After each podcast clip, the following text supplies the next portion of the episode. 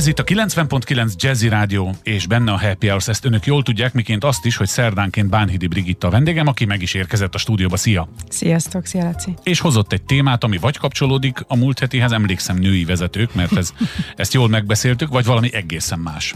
Akár kapcsolódhat is hozzám. Azt hoztam mára, hogy mit csináljon egy vezető, vagy akár egy még nem is vezető, hogyha előre fölfelé szeretne lépni, tehát egy magasabb pozíciót akar megcsípni. És ez persze nemtől független. Igen. Na hát igen. Akkor hallgatunk.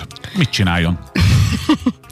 Onnan indulunk, hogy ambíciója van az illetőnek, jó? Tehát, hogy ő szeretne vezető lenni, vagy egy vezetői pozíciónál magasabbat birtokolni, és tegyük fel, hogy nincs benne még ilyen nagy vállalati tehetségprogramban, tehát még nem vették őt észre, hogy ő szeretne, és majd a végkövetkeztetés az lesz, itt el is mondom rögtön az elejére, hogy rajtad múlik, hogy észrevesznek-e.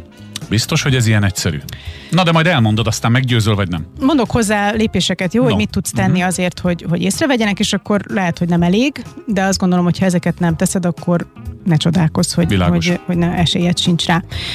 Az egyik első pont, hogy vezesd a sikereidet, mint egy napló, vagy egy listaként. És itt nem csak az olyan sikerekre gondolok, hogy nem tudom, lefutottál egy maratont, vagy céges értelemben is átrakjuk, hogy nem tudom, levezettél egy projektet, és az pipa, mert ez lehet, hogy egy-két évben egyszer történik meg egy ilyen, hanem kisebbeket is, ilyen kisebb mérföldköveket is írjunk föl. Ráadásul ez nemrégiben pont csináltunk egy ilyet valakivel, ez egy komplett táblázat is tud lenni. Ugye ő kategorizálta is, hogy milyen hatása van annak a sikerének. Tehát mondjuk ez egy IT szervezetben volt, és milyen megfelelőségi dolgokkal foglalkozik az illető, tehát hogy stabilan működjenek a dolgok, és szabályszerűek is legyenek, és akkor neki az egyes tevékenységeinek van olyan, aminek bevétel kihatása van amivel büntetést lehet elkerülni, van, amivel folyamat, egyszerűsítés van, és ezért költségmegtakarítás lesz, hogy ő nagyon szépen tudta kategorizálni, hogy az, amit ő a csapatán végig vitt, annak milyen hatása lesz a szervezet működésére nézve. És aztán, ha ez megvan, akkor mellé tudta kapcsolni azt is, hogy kinek jó ez. Tehát a szervezet... Eszembe jutott erről valami, ami talán segíthet képiesíteni ezt a dolgot. Ez olyan lehet, ha nekem ilyet kéne csinálnom, ez olyan lehet, mint egy cégen belüli, vagy vállalaton belüli önéletrajz. Mikor egy önéletrajzot elküldök egy állásra, kiemelek benne dolgokat, hogy volt egy projekt, nem tudom, ha innen írnék valahova, biztos beleírnám a jazzy dalversenyt, mert az egy sikeres valami volt, meg beleírnék egy-két dolgot, amit csináltam, de egy kifelé szóló önéletrajzban nem kerül bele minden, de itt házon belül, a cégen belül szívesen felírom, hogy jó volt a jazzy 10 buli, amikor 10 éves volt a jazzy, és csináltunk egy jó bulit. Tehát valamilyen céges önéletrajz, ahol jelezzük a kis apró sikereinket. Igen, talán ez lehet. Egy ilyen belső marketing anyag leginkább, egy portfólió mondjuk. Csak hogy ezt mondjuk te most így visszatekintve írnád meg az ember. Én azt mondom, hogy a emberünk, aki előre akar, ezt vezesse folyamatosan, tehát mondjuk nem tudom, iktassa be minden péntek délután 3-kor, hogy azon a héten akár olyan szintre is lemehet, hogy melyik meeting volt az, ahol valamit sikerült lezárni, és ahhoz neki volt egy jelentős hozzájárulása, hogy azzal tovább tudtak lépni. És ezt még nem kell itt most elkezdeni hirdetni, szóval hogy hallom a kérdéseket, hogy ma jó, hogy nem minden piszlicsára ízé. De hogy legalább legyen meg, hogy mi az, ahogyan ő hozzájárul ennek a cégnek a sikeréhez. Ez az egyes. Tudod, miért pont jó ez? Azért, mert amikor oda kerül a sor, hogy kedves Klári, akkor mondd el, hogy szerinted miért emeljünk ki, és akkor nem az, hogy hát volt ez, meg úgy emlékszem, hogy 2 év volt az, hanem hogy majdnem előhúz egy papírt, hogy na, akkor ez volt, meg ez volt. Akár. És ez tárgyszerű, tényszerű.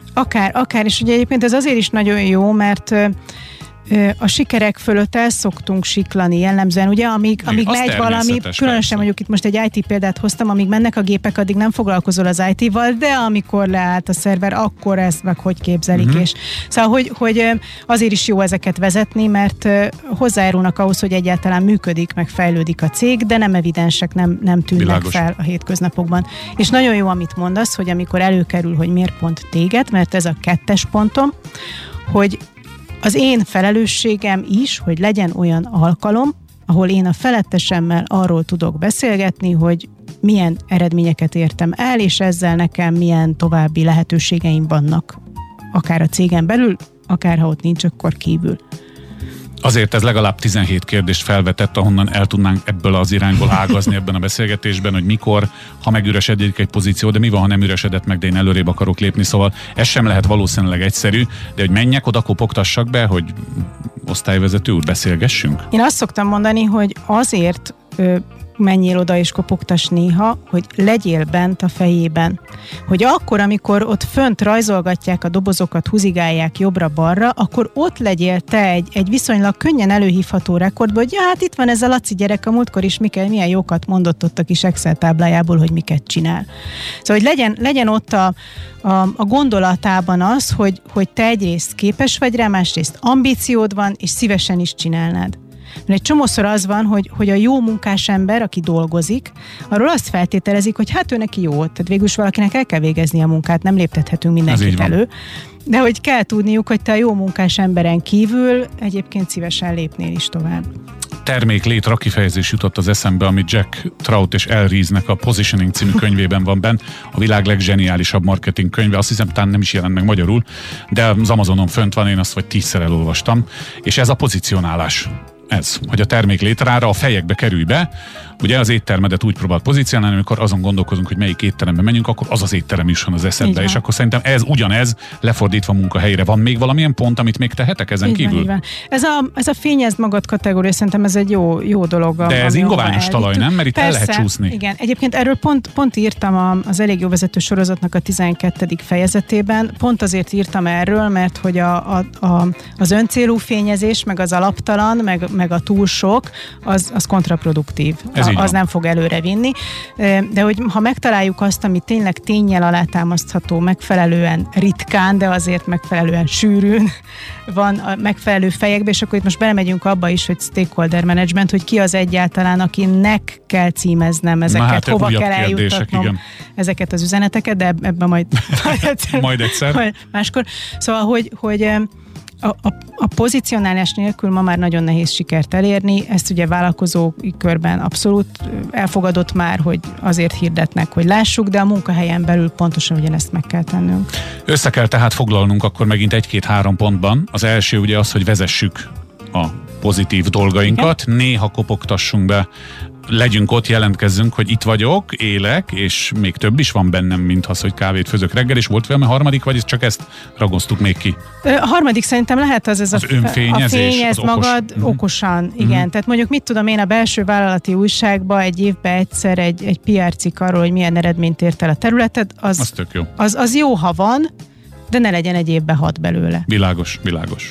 Akkor mondjuk még egyszer, hogy hol találják a kedves hallgatók az ezzel kapcsolatos cikkedet? Az oldalamon, a bánhidibrigitta.com-on a 12. része az Elég Jó Vezető sorozatnak. Ezt a beszélgetést pedig a jazzy.hu-n lehet visszahallgatni a korábbi beszélgetésekkel együtt, és Brigittát várom egy hét múlva. Szia! Köszönöm szépen!